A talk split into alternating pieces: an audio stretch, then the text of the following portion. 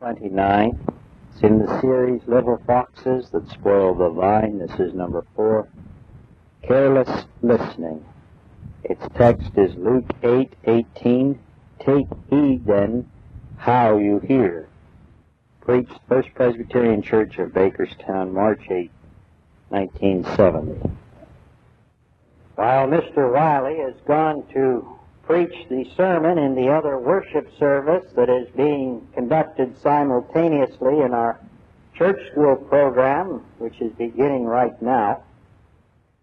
It is my privilege to continue in this series of the little foxes that spoil the vines. And in this fourth on the series, we are speaking about careless listening. For those who heard last week, we were talking about that little fox of the undisciplined tongue. And today we are talking about one that is equally hideous, that little fox that is called careless listening. The text for this sermon is quite brief. It comes from Luke, the eighth chapter, beginning at the 16th verse. No one, after lighting a lamp, covers it with a vessel or puts it under a bed but puts it on a stand, that those who enter may see the light. For nothing is hid that shall not be made manifest, nor anything secret that shall not be known and come to light. Take heed then how you hear, for to him who has will more be given, and from him who has not even what he thinks that he has will be taken away. Careless listening. What vines this little fox has spoiled and continues to spoil in many homes, in the church, at the factory or in the shop or at the office, in communities, and between nations of our world. Careless listening. There's not one of us who is not guilty to a degree of committing the error of this little fox. Jesus knew quite well, being the Son of God and all that there is of man, that we as individuals have trouble not only with our tongues, but we have trouble with our ears. This is one of the reasons why on so many of his teachings, either at the beginning of the discourse or at its conclusion, he would pause, look about his congregation, stare each one of them in the eye, and then summon them with this particular statement, He who has ears to hear, let him hear. Jesus knew that hearing and listening, though they may sound similar to you, are completely different. Jesus knew what some of us don't know, that just because we have good hearing, it does not automatically necessarily mean that we are good listeners. This is not true, and there is no better place to have this illustrated in, than from the Holy Word itself. Ironically, to me at least, it is most strange that the Word tells us in its different versions of the same incident in our Lord's life quite clearly that many of us, though we hear, we do not listen. And it's in the particular message that Jesus is giving to us as a teaching and a warning about hearing that we find hearing and listening are not the same. Let me explain. In our text today, we read of that particular incident that took part in Jesus' life, where he is trying to tell us to be careful how we listen. This particular version is written by Luke, or whoever the writer was who wrote the Gospel according to Luke. And here, this one quotes Jesus as saying, Take heed how you hear. Now, if you turn back a few pages and you go to the parallel teaching of this same incident, as recorded by Mark, or the one who wrote the Gospel according to Mark, you will find that he quotes Jesus differently. Where Luke says, Take heed how you hear. The writer of Mark says, the correct quotation is, Take heed what you hear. These are not the same thing. And what the point is that I'm trying to make is that though these people were good men, it is quite indicative, though their source material had heard the word of Jesus, one or maybe both were not listening to the word of Jesus. For if they both had been listening to what was being spoken, I'm sure that their quotes would have been identical. But both heard. But one in listening heard one thing, and the other in listening heard the other. Now, just because we have good ears, let's not think that our listening power is perfect. Because there are many things that we hear, but things that we do not listen to. Some of the people that I know that are hard of hearing, and some of them very great in the area of deficiency of the ear, are oftentimes those who understand better and are listening more accurately than those of us whose hearing is almost perfect. Now, Jesus is trying to tell us that just because we hear, that does not necessarily mean that we listen. And I think he's also trying to tell us that a careless listener is an individual who does not want to listen to every word that is spoken. He is an individual who wants to be selective with what he hears. And a listener is not one who is selective. As a minister to the gospel, there are many mysteries that I have in life. But one of the mysteries I have never been able to fathom or understand is how three people can be in a worship service in the same church building. They hear the same music as it is sung, to their ears come the exact verbal vibrations from the same preacher's voice. Sometimes they're even sitting on the same church bench. Yet you can get three different reactions from these three different people. One of them, in hearing the words, falls asleep. Another hears the words the same word that the man who is trying to sleep has heard, and he violently becomes very angry with what he hears. And a third man who has come hungering, he is thrilled with what he hears, and he accepts the message as though it were the very bread from angels themselves. What causes these different reactions? I'm sure at times the motivation of people comes from the power of the Holy Spirit working through words. But sometimes I'm sure it is simply because though these people are hearing, some of them are not listening. Because all of us have this tendency to be selective listeners and individuals who do not like always to hear what we are hearing. Therefore, we don't listen to what we are hearing. And this is the way we put on our earmuffs and stop our ears, and though the sounds come through, the meaning of them we do not listen to. Jesus had this problem.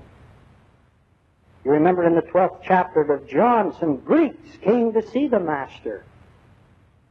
Lord, we would see Jesus. And our Lord bowed and prayed to his Father, Father, glorify thy name. And then the writer of the Gospel tells us quite distinctly that there came a voice from heaven like a mighty sound. Jesus heard it. It was the voice of God. The disciples heard it. The Greeks heard it. Every man, woman, and child in that particular vicinity heard it, but all of them could not agree to what it was that they had heard. The Bible said some of them were claiming it had thundered, and others said, no, it's an angel. Jesus knew it was the voice of God. Why the different reactions? Here was the very audible words of the Creator of the universe speaking. Jesus understood that they were words of God. Other people thought it was an angel. Still others thought it nothing more than the thunder rolling over the hills. Now, why the different reactions? Everybody heard, you see, the same sound. But people were listening for that which they wanted to hear.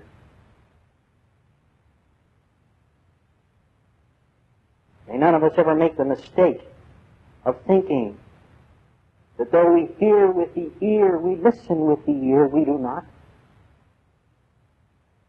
You listen with the total personality. Everything that is of you, this is with what you listen. You listen with your hopes and your dreams, your sins, your disappointments, your griefs, your hates, your prejudice, your fears, and your love.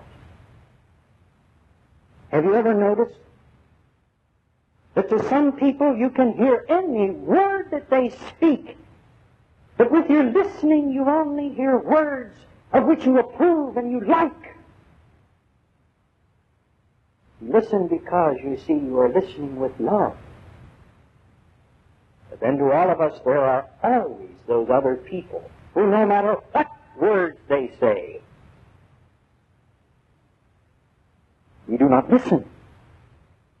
Because you see, we are listening without experiences of hate for them. This is not good. This is careless listening.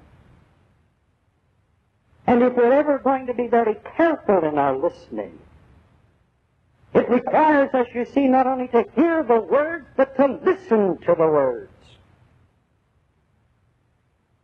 Psychologists, sociologists, theologists, and you name any other ologist you want, and you'll find that all of us agree practically on one thing. The basic problem in the world today is the lack of communication. And for those of us who have been commissioned by Christ to bring reconciliation to the world, may I remind you that there will never be any reconciliation unless first there is communication. But communication is a very difficult thing, and you cannot have it unless there are two ingredients. The first is that individuals must have the freedom to say words that maybe they don't have to say, but words that they feel they have to say even though they may hurt. And then the second thing is that individuals must be willing to listen to words that maybe they don't want to hear, but words that they must listen to if ever there's to be communication. And there's not a home in our community, there's not a church in our commonwealth or in our land. There's not a business in Pittsburgh or any of the other environs that today cannot stand improvement in the area of communication. But ladies and gentlemen, this will come only when some of us are big enough to speak the truth as we feel it, and also when some of us are big enough to listen to some of the words that are being spoken. And not shut out the sounds by turning off our listening devices. A careless listener is also one who hears only words and never uses any imagination or interpretation. You see, in the world there always have been, are now, and always will be two kinds of people. Those individuals who say things they really don't mean. And then, like many of us, individuals who mean to say things that we just can't find the words with which to say.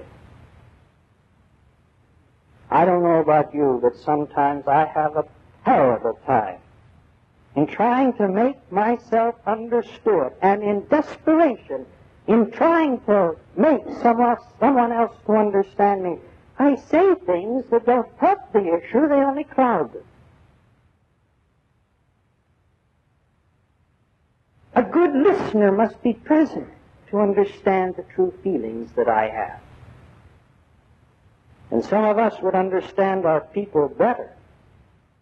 Family, friends, and business associates, if we wouldn't listen so much to the words, but try instead to listen more to what the meaning of those words are trying to say. It's hard. It requires imagination, cultivation, and interpretation. The story is told about an old missionary who, for many, many, many years, labored in one of the darkest mission posts of Africa he had done so single-handedly. And after request and request and request, he finally was granted an assistant. The board to whom he was responsible scraped together enough money to send out a, a young man to be a colleague of this old missionary. And the man, fresh from seminary, laid down with all sorts of honors. After a long boat ride, appeared on the scene.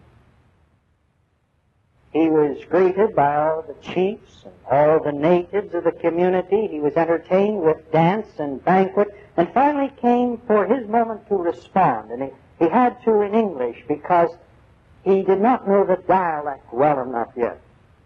And this young man, being very bright, yet being very pompous, stood up and said, Let us always remember the eternal gospel and its everlasting power, but also the temporary manifestations of it. The old missionary heard all of these many words, which really didn't say too much. He wondered how he was going to interpret this to the simple savage. So he merely said in interpretation, Folks, the new preacher wants to know he's glad to see all of you. That's real listening. That's real interpretation. The old man had heard the words of the young man, but he also heard what the man was trying to say and would have said if he had had any more assurance and felt more at home. How many times all of us do this in life? Yet some of us, all of us, do not do it enough. You mothers, you don't listen with the ear, do you? When the children speak to you, you listen with the heart. And oftentimes, if you were to do as the words request, you would not build love. You would bring only devastation to it. Remember Johnny? It must have been at least eight years ago I told you about it. He's that little boy who at the age of nine has just had a confrontation with his parents and decided that they were not doing a very good job in raising him. And he really thought he could do much better on his own. So he announced to his mother as she sat up in the upstairs den darning some socks, I'm going to leave you you and Dad, I know, will miss me very much. But nevertheless, I feel I must go. She said nothing.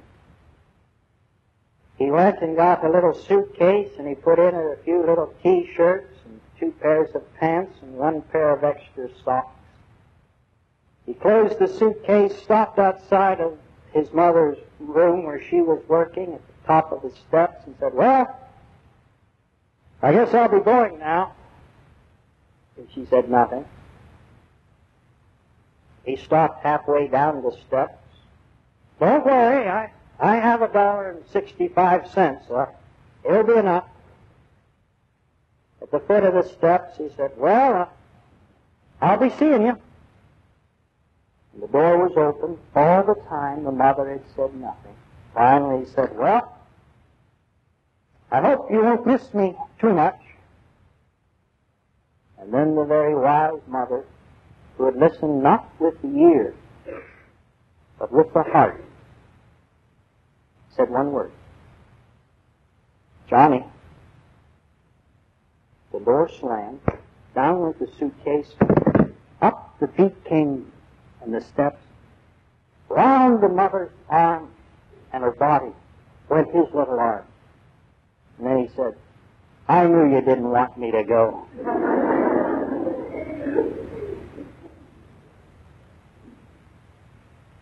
There's a lot of people out there from 9 to 90 who are saying a lot of things they really don't mean, but who find it very hard to say the things that they really mean. Now, we can accuse them of having a rotten vocabulary. We can scold them for not having a better education. But you know, God wants us to love them. And we can love them best when we try to understand them. And you understand them best not when you listen with your ears, but when you try to interpret what they are saying as you listen with the heart. God, open our ears that we may hear glimpses of truth thou hast for me and for you and you and for all. Eternal God, our Heavenly Father, so often we get mixed up. Our mouths are open when they should be closed, and our ears are closed when they should be open. Help us as we try to get straightened around, and help us to become people who do as thou wouldst have us to do by our creation. Speak only half of what we hear, and hear twice as much as we're expected to speak. May the Lord bless you and keep you. May the Lord make his face to shine upon you and be gracious unto you. May the Lord open your hearts this day and forevermore. Amen.